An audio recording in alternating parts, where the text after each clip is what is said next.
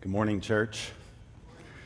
If there's any good that comes out of this morning, it will not be because of my strength, but will be out of the strength of the Savior to whom we look. And I don't know if Graham could have picked more songs that could have made your pastor cry than this morning. Is it possible for every song to mean so much and the gospel to be so true that good stuff? I want to lighten the mood a bit. Um, as I uh, was trying to reminisce on other faux pas that were happening at weddings, these will help me in this moment, and they will probably lighten the mood for you a little bit. Um, but but uh, being a pastor, a youth pastor for a season, and a pastor of a young church for a season, it's given me the opportunity to do many weddings, very few funerals. And so uh, when I was thinking about examples of faux pas at weddings, I had to be careful because as I'm looking out uh, at many of you, I have done your wedding. And it would not be the place to share the faux pas that happened at your wedding uh, that you may or may not know about. But I remember, uh, I mean, you could talk to my friends who were at uh, my wedding when a song that would make every one of you blush began playing at our reception because the DJ whom we chose was sick and they sent their family member in our place to play a list of songs that we had not chosen. And my groomsmen running to the DJ table saying, You have to stop playing that song. No, this is a good song. No, you have to. I mean, they had my back at that moment. Uh, I remember another one where uh, this, uh, this just amazing bride um, chose to have a uh, outdoor summer wedding. And it was just so well planned and, and it was on the lakeside and it was just beautiful. And um, it looked by the end of the sermon and, and the wedding ceremony when i was done that i had actually swam in the lake. I was sweating through my coat, through everything that I had on, standing in front of all of these people. The worst part was, though, as I'm standing before you in the middle of the groom's side and the bride's side, and all of these bridesmaids and groomsmen standing before me, the only thing I could focus on uh, was this fly uh, that would not leave me alone. And the bride and the groom were also looking at this fly that would not leave me alone. And, and for the entire time, he couldn't do this number in the midst of the ceremony the entire time. And so at one point, I was fly on the nose, still going, and had to continue to press on. The, the worst moment ever in a wedding. I was glad to read this text to realize that faux pas uh, don't just happen around the weddings that I'm at, but they have happened for thousands of years.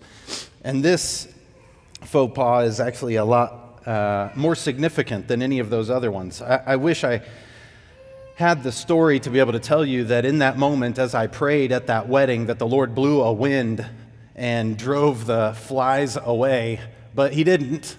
Uh, but we made it through that, that wedding, that, that moment. But this wedding that we uh, heard read by uh, Beth in John chapter 2, verses 1 through 12, uh, we happen to come upon a, a faux pas uh, that is much more significant, if you will. Do you see what I did there? Significant, significant. Uh, because Jesus does a sign at this wedding, and this sign uh, brings all the significance to this wedding. The wedding is not significant because of uh, the groom or the bride. Notice they're not even mentioned in this story. Uh, but it is Christ who is highlighted, Christ who does a sign, and, and this sign which brings about belief uh, in his disciples. This is uh, my aim and argument for you to take home today that you would know this that only Jesus, Savior, Creator, Messiah, can make us pure, give us faith, and restore our joy. Excuse me. Only Jesus, Savior, Creator, Messiah, can make us pure, give us faith, and restore our joy. In John chapter 2, verse 1, if you'll look with me in the text, should be on page 833 or 834 on the, the Bible underneath your chair if you want to turn there with me. If you didn't bring your own Bible, I'd love for you to read this story with me. It says, On the third day, if you've been with us the past few weeks at least, you've probably remembered me highlighting and noting the fact that John has been telling the story up to this point with a series of next days. He, uh, see, we see the first, one, the first day coming in 19 through 28.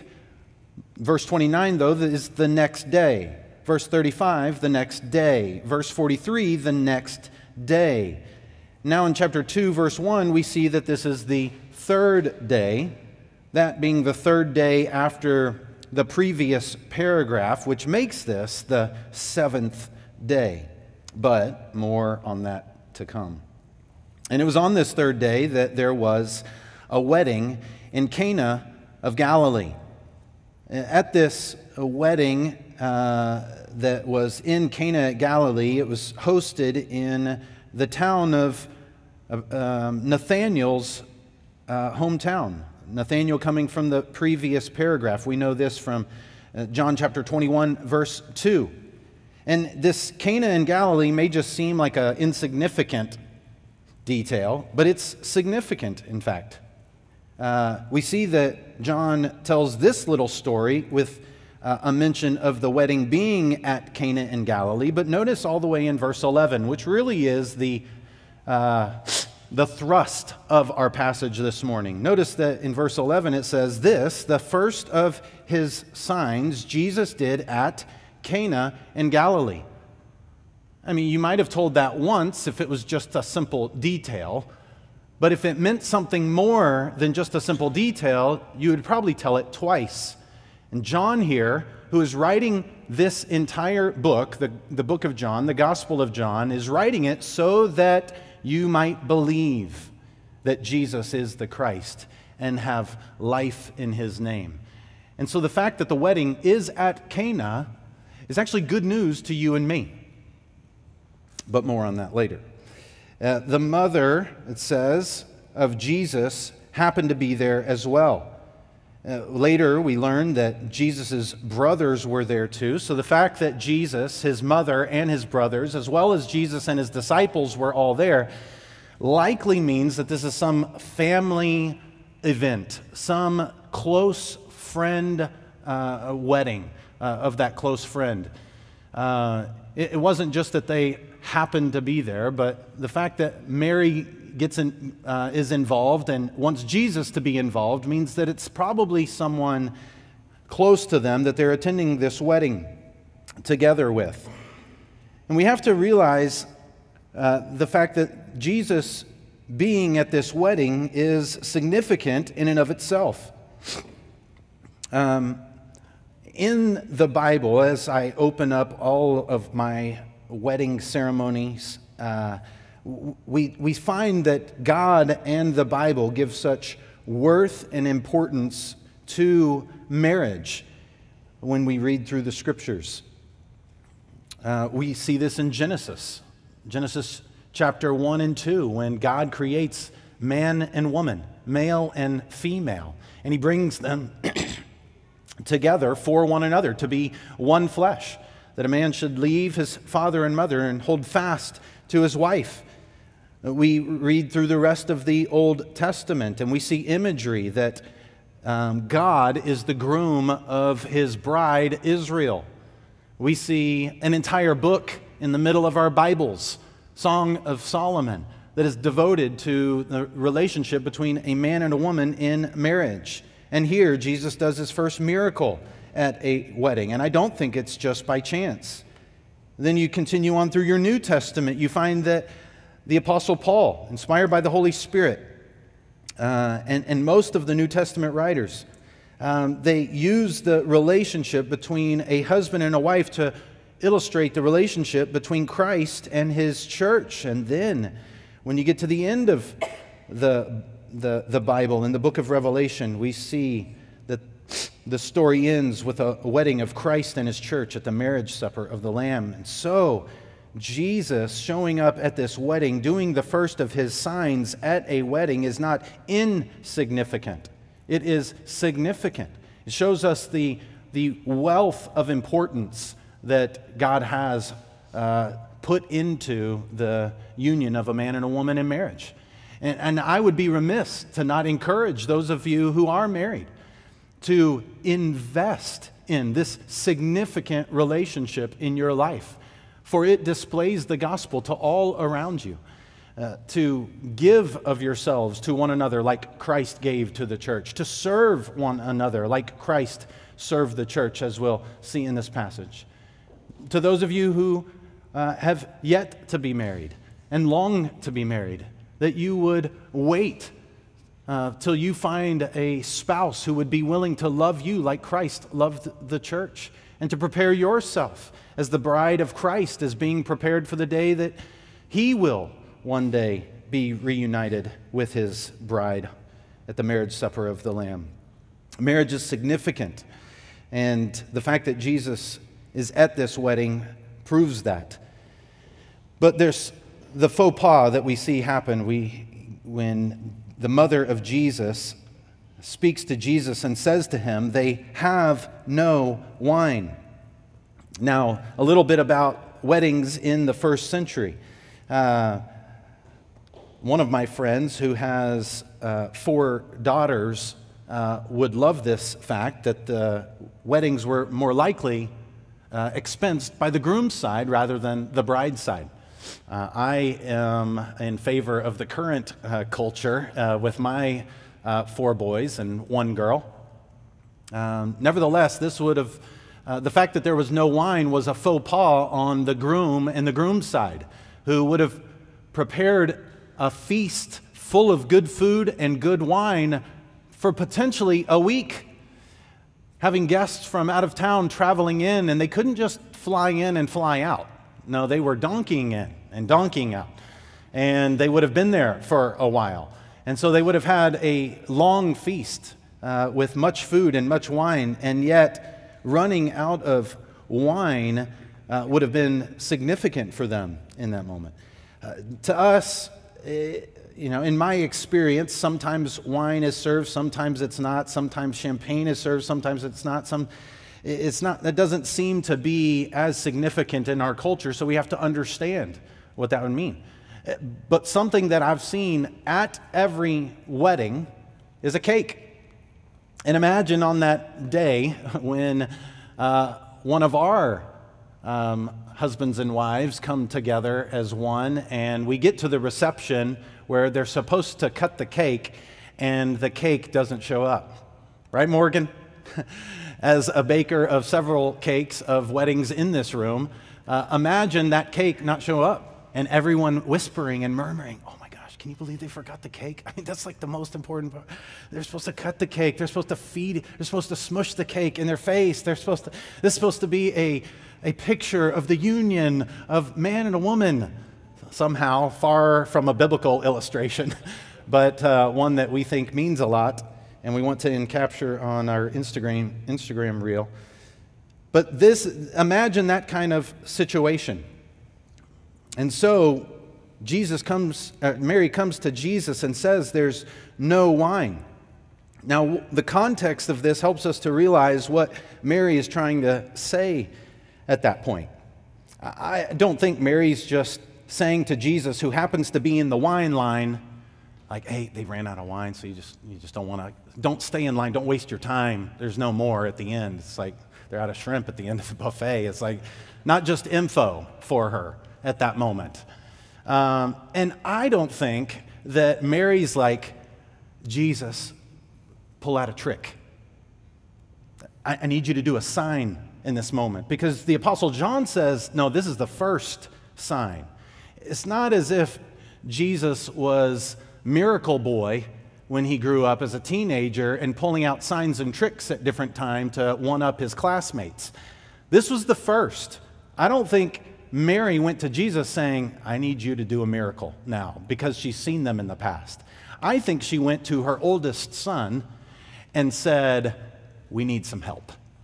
You've been taking care. Joseph's never on the scene, in, except from the birth of Jesus uh, onward. He's never on the scene. It's likely thought that Joseph had died and wasn't there, but Jesus and his brothers are always there.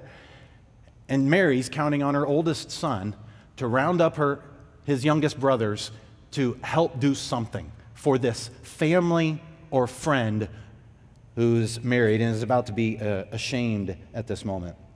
But then you read Jesus' words to her, and you are appalled. You are appalled. In verse 4, Jesus said to her, Woman, what does this have to do with me? And you just read that first word, and you're just like, No, he did not. Uh, that's our American culture. Just let me say quickly uh, Jesus said something very similar from the cross, though. Woman, behold your son. And if we love that phrase when Jesus calls his wife woman from the cross, why would we then introspect and say that here it's just like a abrupt title and meaning? No, it's probably better that he's saying, ma'am, what does this have to do with me?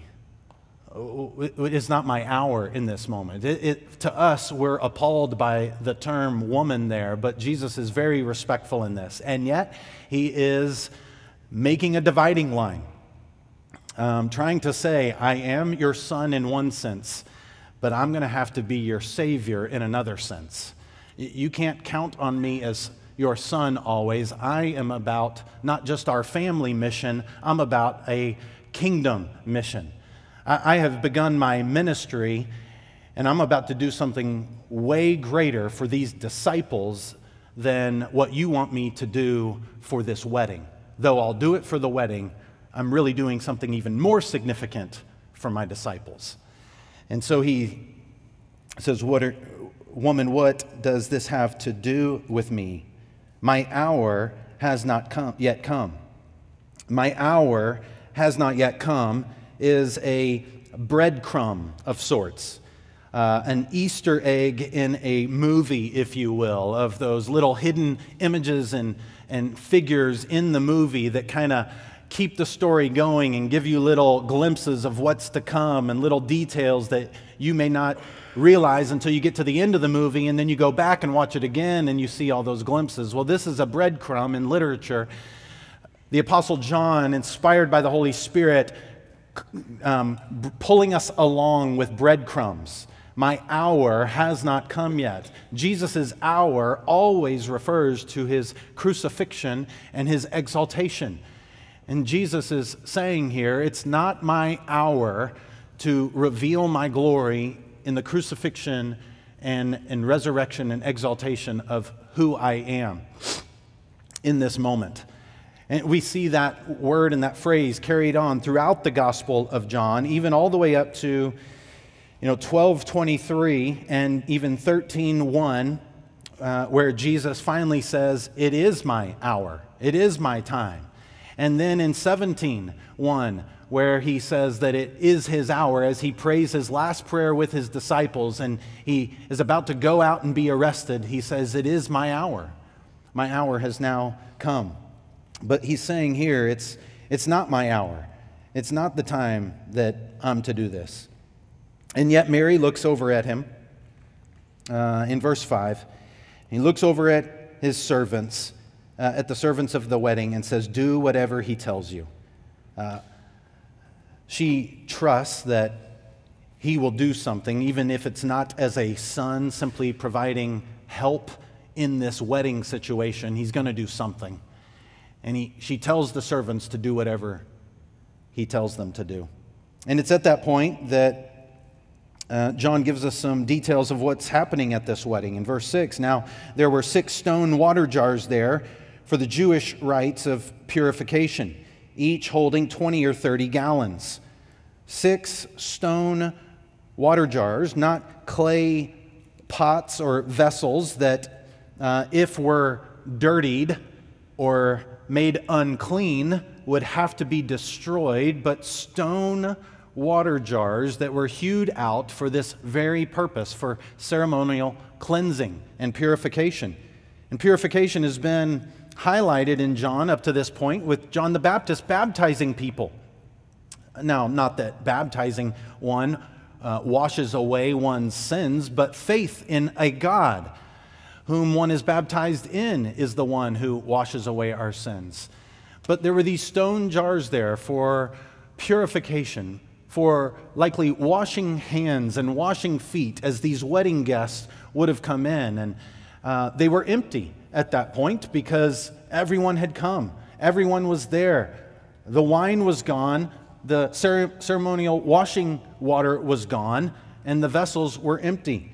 And these vessels held 20 or 30 gallons. So 120 or 180 gallons of potential water. And Jesus said to the servants, Fill the jars with water.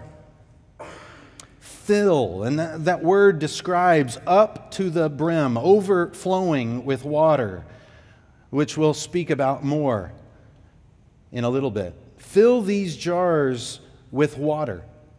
And these servants, it says, that they filled them up to the brim. They did just as Jesus said.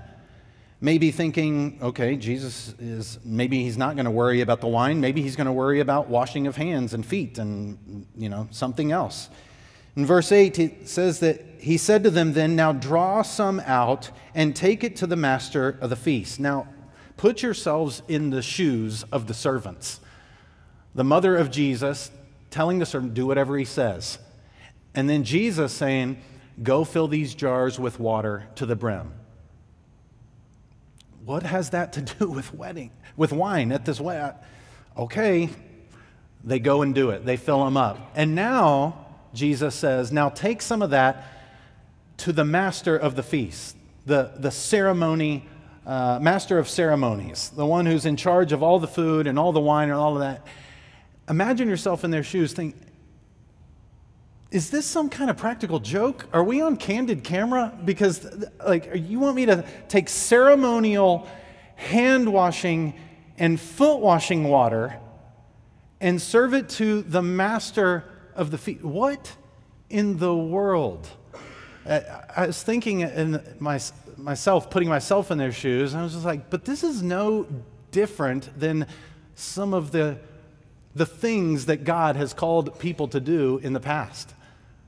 You think of God telling Abraham, Take your son up on top of the mountain and sacrifice him. I'm sorry, what? Do you not just remember that you gave me this one son after like 20 years uh, after you promised me this son? Now you want me to. But he does it. Or even before that, God coming to Noah and say, Now I want you to build an ark. A what? What's an ark? Uh, I've never seen rain before, but you want me to build a boat. Okay, but he does it. Uh, or he goes to Moses. Here's what I want you to do. I know that the armies of Egypt are behind you. I know that the Red Sea is before you. Here's what we're going to do hold your hands up and the waters will part. You just think about the crazy things in our eyes that the Lord has called men and women to do, and yet by faith, many of them do it. Uh, and here, these servants do it. They obey, they go and do so. And if you really pressed me and asked me, well, when did the water change to wine? I'm going to put um, my guess in those jars. Um, for if you think about the 120, 180 gallons of water there now turned to wine, what a significant gift that is. What a significant display that is. Uh, I did the math, I forgot it by now, but that's a lot of bottles uh, of wine. Uh, a lot of bottles of wine in, in that. And I, so I think as these servants are dipping out the water from these stone jars, who have dipped out wine from other vessels to pour in glasses earlier in the day, they're now dipping this water out, and all of a sudden, it's a way deeper, darker red than the other wine that they had dipped out. And when they're dipping it out, it smells so much sweeter and fruitier than all of the other wine that they had scooped out at that moment. And, and they take some of that wine to the, the master uh, of the ceremonies. They stepped out in faith and, and took this to him. And you get to this kind of climax moment uh, in verse 9 when the master of the feast tasted the water now become wine, and he did not know where it came from, though the servants who drew, had drawn the water knew, the master of the feast called the bridegroom. And you wonder, you know, like, you know, what, what's he going to say? What's he going to do? Is he going to ridicule the guy? Is what's going to happen in this moment? And he gets to the bridegroom and said to him, verse 10, Everyone serves the good wine first, and when the people have drunk freely, then the poor wine. But you have kept the good wine until now. The master of ceremonies goes to the groom and says, What in the world? I mean, this is some party. Instead of being embarrassed for having run out of wine, he's now risen to the top level uh, of echelon saying, You didn't just run out of wine. You didn't happen to run out of wine, and you just didn't serve kind of the normal good wine first, bad wine. You served good wine, and now you've given us better wine. That's grace upon grace, as we saw Jesus described earlier in John chapter 1. And so he applauds the groom. And we get in this story the first sign of Jesus that he had done. The first sign of Jesus being God, being Messiah. In verse 11, this, the first of his signs, Jesus did at Cana in Galilee. And look at what John says he did in that moment and manifested his glory. And as a result, his disciples believed in him. First of his signs, I would say, began to manifest his glory, for his glory was not fully manifested in that moment, but a glimpse of who he was began to shine through in that moment. And his disciples believed. His disciples believed in him, believed even more so. And again, you can see the progression of their faith. And every time Jesus revealing himself and who he is and what he's done and what he's going to do, them believing more and more and more. And so when we're considering this, we, we have to ask, our, ask ourselves the question like, so what? So what that Jesus did this miracle? Is it just a party trick? I mean, is, everyone else going to invite Jesus to their wedding after that, just in case? Or is this just a cool thing, like to prove that Jesus is God? Okay, he can change water to wine. I remember God changed water to blood in the past, so I guess Jesus is God. But I think there's, there, there's uh, even more to it. There's more significance if you will, to it. Remember, only Jesus, Savior, Creator, Messiah, can make us pure, give us faith, and restore our joy. So, if you're taking notes as we've got through the story, consider this Jesus is the Savior who makes us pure. By using these stone water jars of purification to change water into wine, Jesus was saying the Messiah had come. Out with the old covenant and the law based ritual purification, and in with the new covenant and the grace based purification by faith. Jesus was filling them to the brim, overflowing with that as he gives life and joy abundantly. Remember the grace upon grace from chapter 1, verse 16. He takes the old purification jars and fills them to the brim and brings life and joy that are only found in him. This is why Jesus says in John chapter 15, after talking about grapevines and urging his followers to abide in him, and they will bear much fruit. Jesus says, These things I have spoken to you, that my joy may be in you, and that your joy may be full. 2 Corinthians chapter 5, 17. The Apostle Paul says, Therefore, if anyone is in Christ, he is a new creation. The old has passed away, and behold, the new has come. And countless times in the Gospels, Jesus says, You don't put new wine in old wine skins. Jesus came to bring a new, uh, uh, rather than the old, a new way of salvation through his body and through his blood uh, to make us pure. He is the Savior who makes us pure, but He's also the Creator who gives us life. Jesus shows that he's sovereign over creation. He's able to change water into wine. And in one sense, as one friend a couple years told me, that he was able to speed up the winemaking process by years. Thinking about water that fertilizes a seed in the soil and grows a vine that produces fruits that are then harvested and, and crushed and fermented and, and stored and saved and then poured into a glass. Jesus is sovereign over creation. But as I said earlier, and that we'd come back to it, uh, this is now the seventh day. And in fact, the third day from the previous paragraph. And John started his gospel in the beginning, just like Genesis chapter 1, in the beginning. I think John is hinting at the fact that Jesus is the creator and he's sovereign over creation. Genesis would tell us that God created light, that God created the skies, uh, on, light on the first day, that He created skies and the water on the second day. But on the third day, when He gathered the waters into one place, He also caused the earth to sprout up uh, in the other place.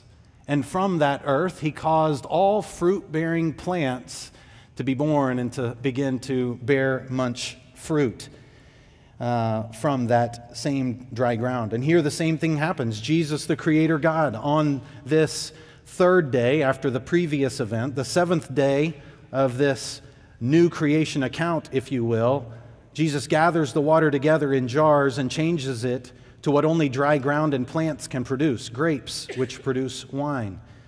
And you remember what, G, what God said after the third day of creation that he didn't say after the sec- first and second day. It is good. And what does this master uh, of ceremonies come and tell the groom regarding the wine? It is good. It is good wine. Jesus is the creator. He is sovereign over creation. He is the one that gives life. And as we'll see in John chapter 3 with Nicodemus, he's the one that gives new life for you must be born again to enter the kingdom of heaven. But not only is he the Savior who makes us pure, Jesus is the Creator who gives us life, and Jesus is also the Messiah who restores our joy. Earlier in John, the Jews were sent to Jesus to ask him, Are you Elijah? Are you Moses? Are you the prophet? Are you one of the prophets who did all of these miraculous signs in the past. And, and Jesus says, No, I'm not Moses. No, I'm not Elijah. But in a sense, he was the prophet that Deuteronomy 18 promised would come. Um, and he would have signs and miracles like Moses and Elijah that would affirm who he is uh, and what he says and what he says he would do. And if we think back to the story of the Old Testament, Sadly, Adam and Eve didn't get to enjoy the fruit of the garden, the wine of the garden, for very long, since they ate of the tree of the knowledge of good and evil and were kicked out of the garden. And by God's grace, He promised Abraham a land, offspring, and a blessing. But as Israel would come to find out, though God would make good on His promise in the end, He would discipline His people in the meantime for their own sin. So when you get to periods of discipline in Israel's history, like the exile in Babylon, they are characterized by a lack of wine.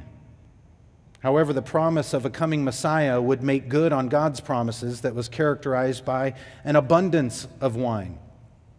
Graham and I are studying Isaiah a lot the past few weeks and this coming week for a preaching workshop, and it's in Isaiah that I've been that we find these verses describing the periods of discipline of Israel, the, the, the period when God is punishing them for their sin in Isaiah chapter 24, verse 7, listen to the description.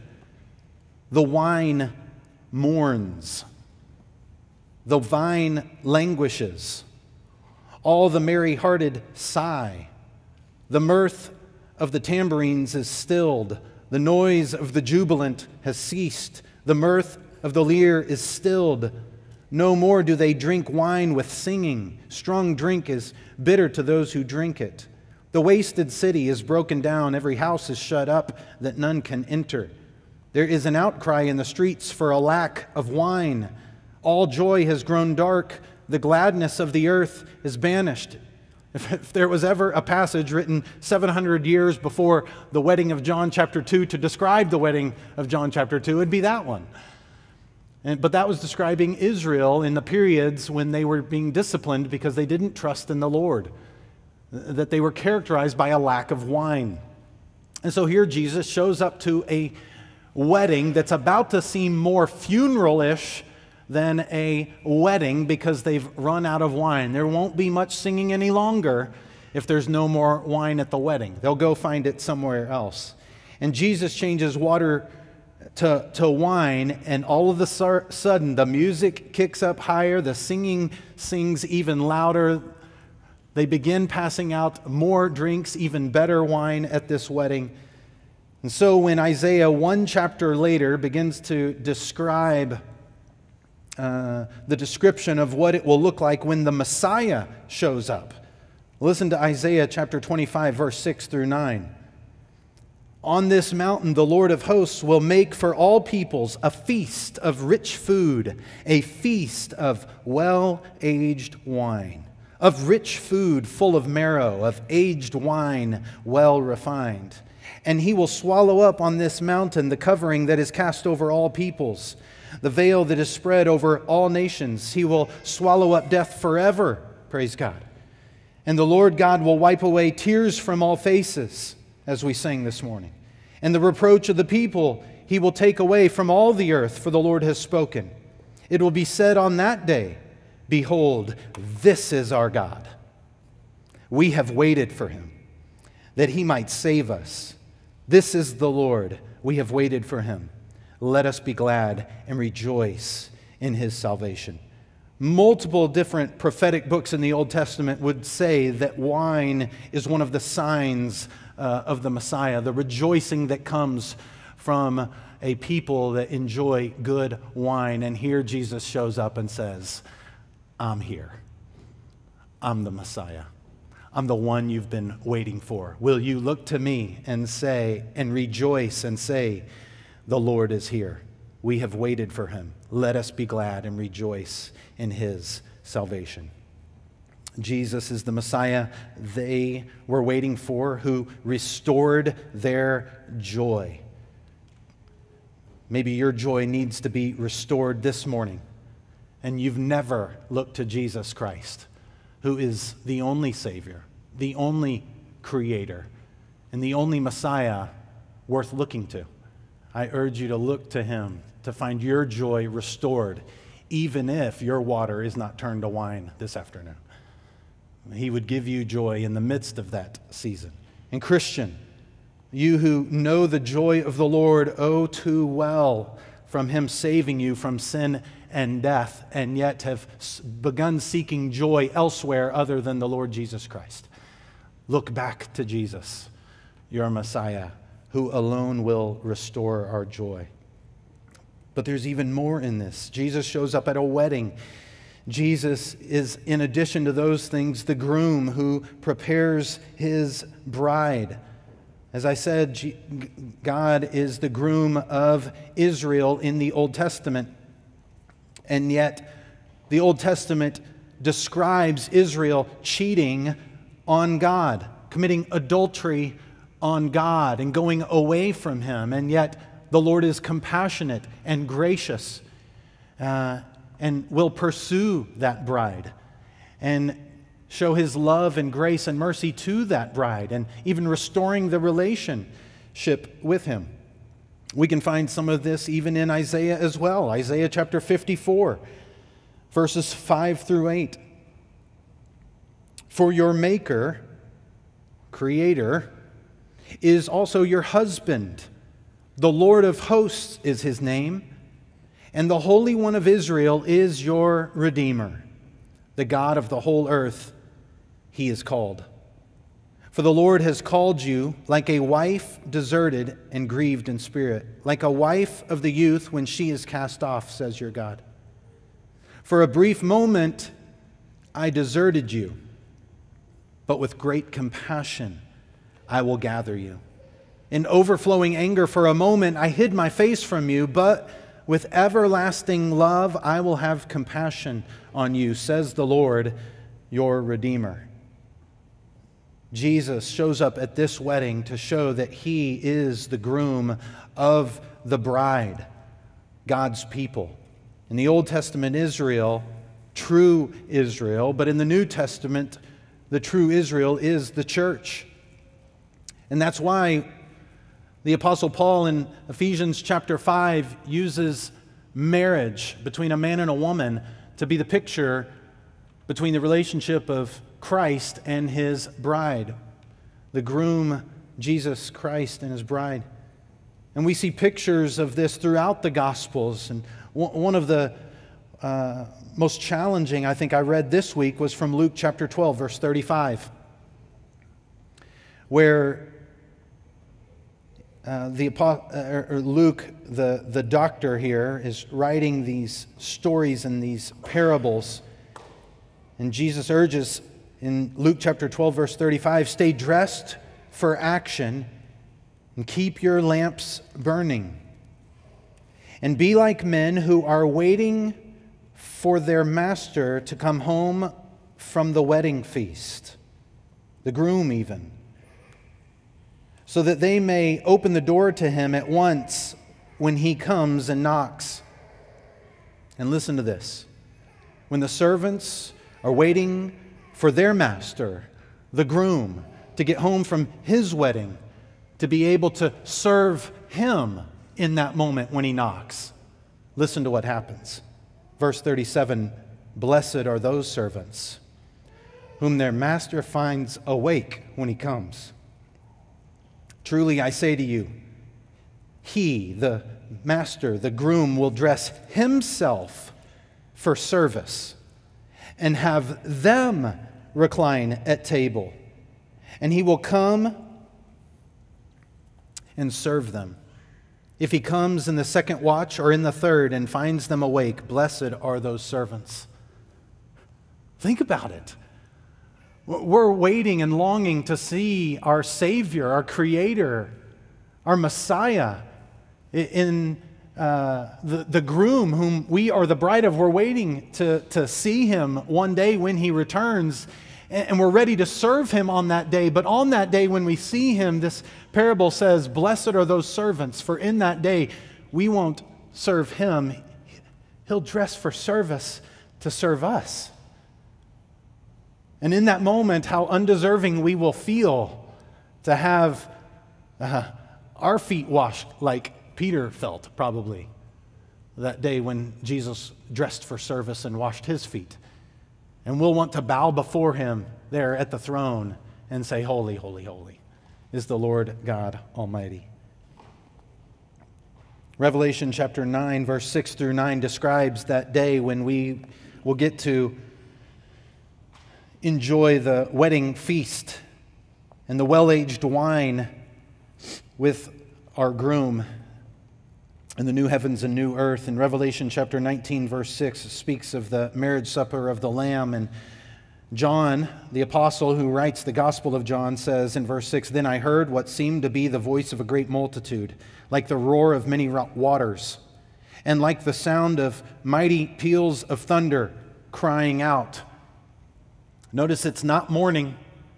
Uh, Not AM, I, I, mean, I mean sadness mourning. It's not a funeral. There's much singing, there's a roar going on here, praise. And what are they saying? Hallelujah!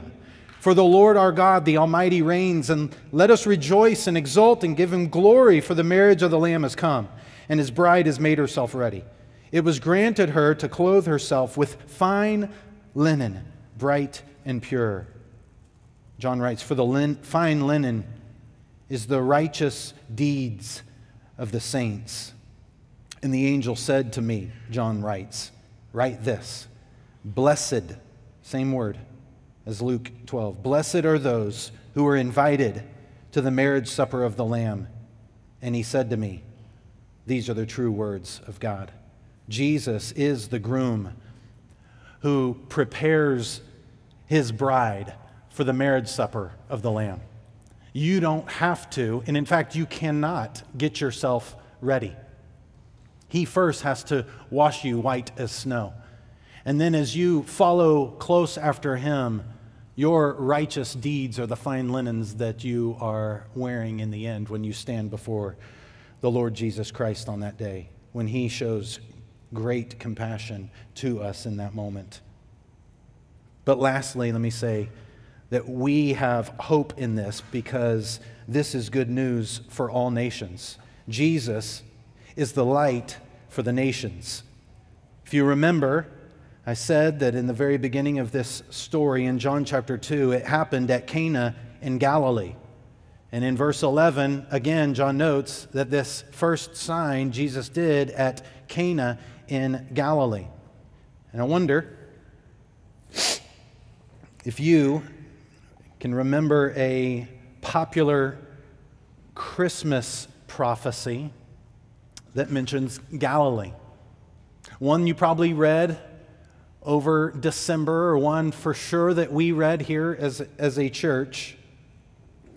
Maybe Isaiah chapter 9, verse 1 and 2, where the prophet writes, But there will be no gloom for her, her who was in anguish. In the former time, he brought into contempt the land of Zebulun and the land of Naphtali. But in the latter time, he has made glorious the way of the sea, the land beyond the Jordan, Galilee of nations. The people who walked in darkness have seen a great light, and those who dwell in a land of deep darkness, on them has light shone.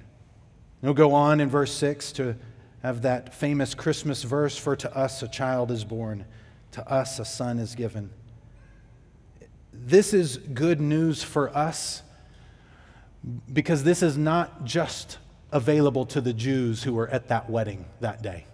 This is available to all who would see Jesus as their Savior, all who would look to Jesus as their Creator, all would see Him as the Messiah, the Christ, the promised one that they've been waiting for. All who look to Jesus as the groom, them themselves being the bride of, of Christ. This is a light for all nations, for all who would come to Jesus, as John portrays in this text, would find their hope in him, would find salvation in him.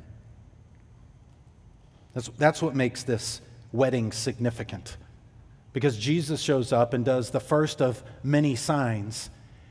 And it's not just a cool trick, He's revealing to us who He is.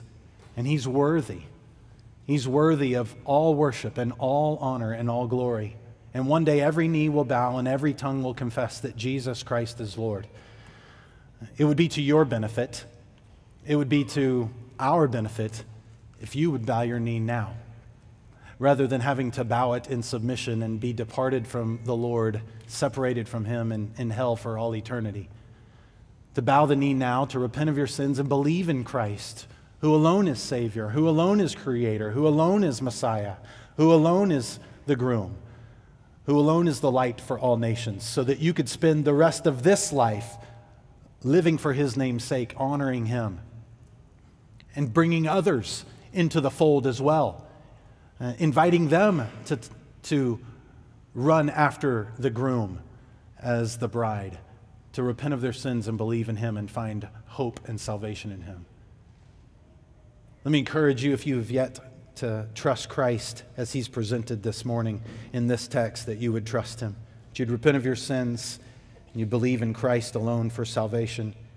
And for those of you who have trusted in Christ and your realization for who He is has been deepened this morning, or maybe just simply reminded this morning of who Jesus is, come back to Christ to find your joy restored.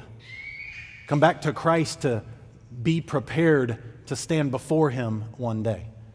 Uh, come back to Christ and remember He's the one who saved you. You didn't save yourself.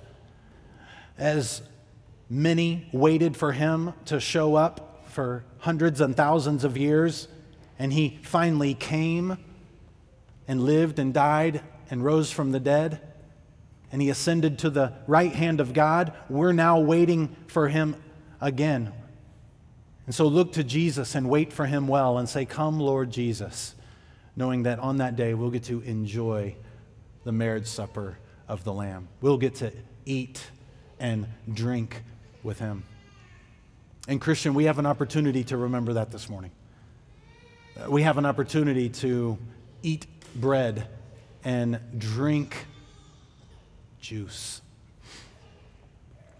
that are a reminder to us of the body and blood of Christ the wine, though, this morning should give us an even deeper appreciation for who Jesus is and what he's done.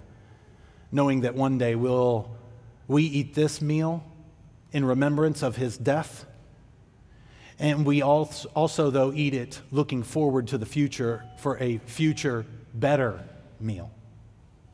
And so let me encourage you, Christian. If you're here this day and you have repented of your sins, You've trusted this Christ alone to save you. You've followed him in baptism. Let me encourage you in a moment to stand with me and others and to uh, come down this aisle, to break of the bread, and to take the cup. And together we will eat and drink in remembrance of Christ who died and rose from the dead, but also looking forward to a better meal where we will feast and enjoy well aged wine with Jesus Christ forever. Let's pray. Father, we bow before you, humbled that you would send your one and only Son to be this for us, to do this for us. Jesus, thank you for leaving your throne in heaven, wrapping on flesh and enduring the discipline and punishment for the sin of all of those who would believe in you. Jesus, forgive us, for we have fallen short. Jesus, I thank you for the depth that we see, the significance that we see in this first sign of yours at this wedding. May it deepen our love and appreciation for you. May it cause us to sing louder with hands raised higher this morning to leave this place being sent out to be the church in the world, aiming to live a life that honors and pleases you as only you deserve. Holy Spirit, would you help us this morning, revealing to us uh, these truths, revealing to us how we need to grow in Christ's likeness and righteousness to live for your honor and your name's sake. Jesus, we praise you. And it's in your name that we pray. In Jesus' name, amen.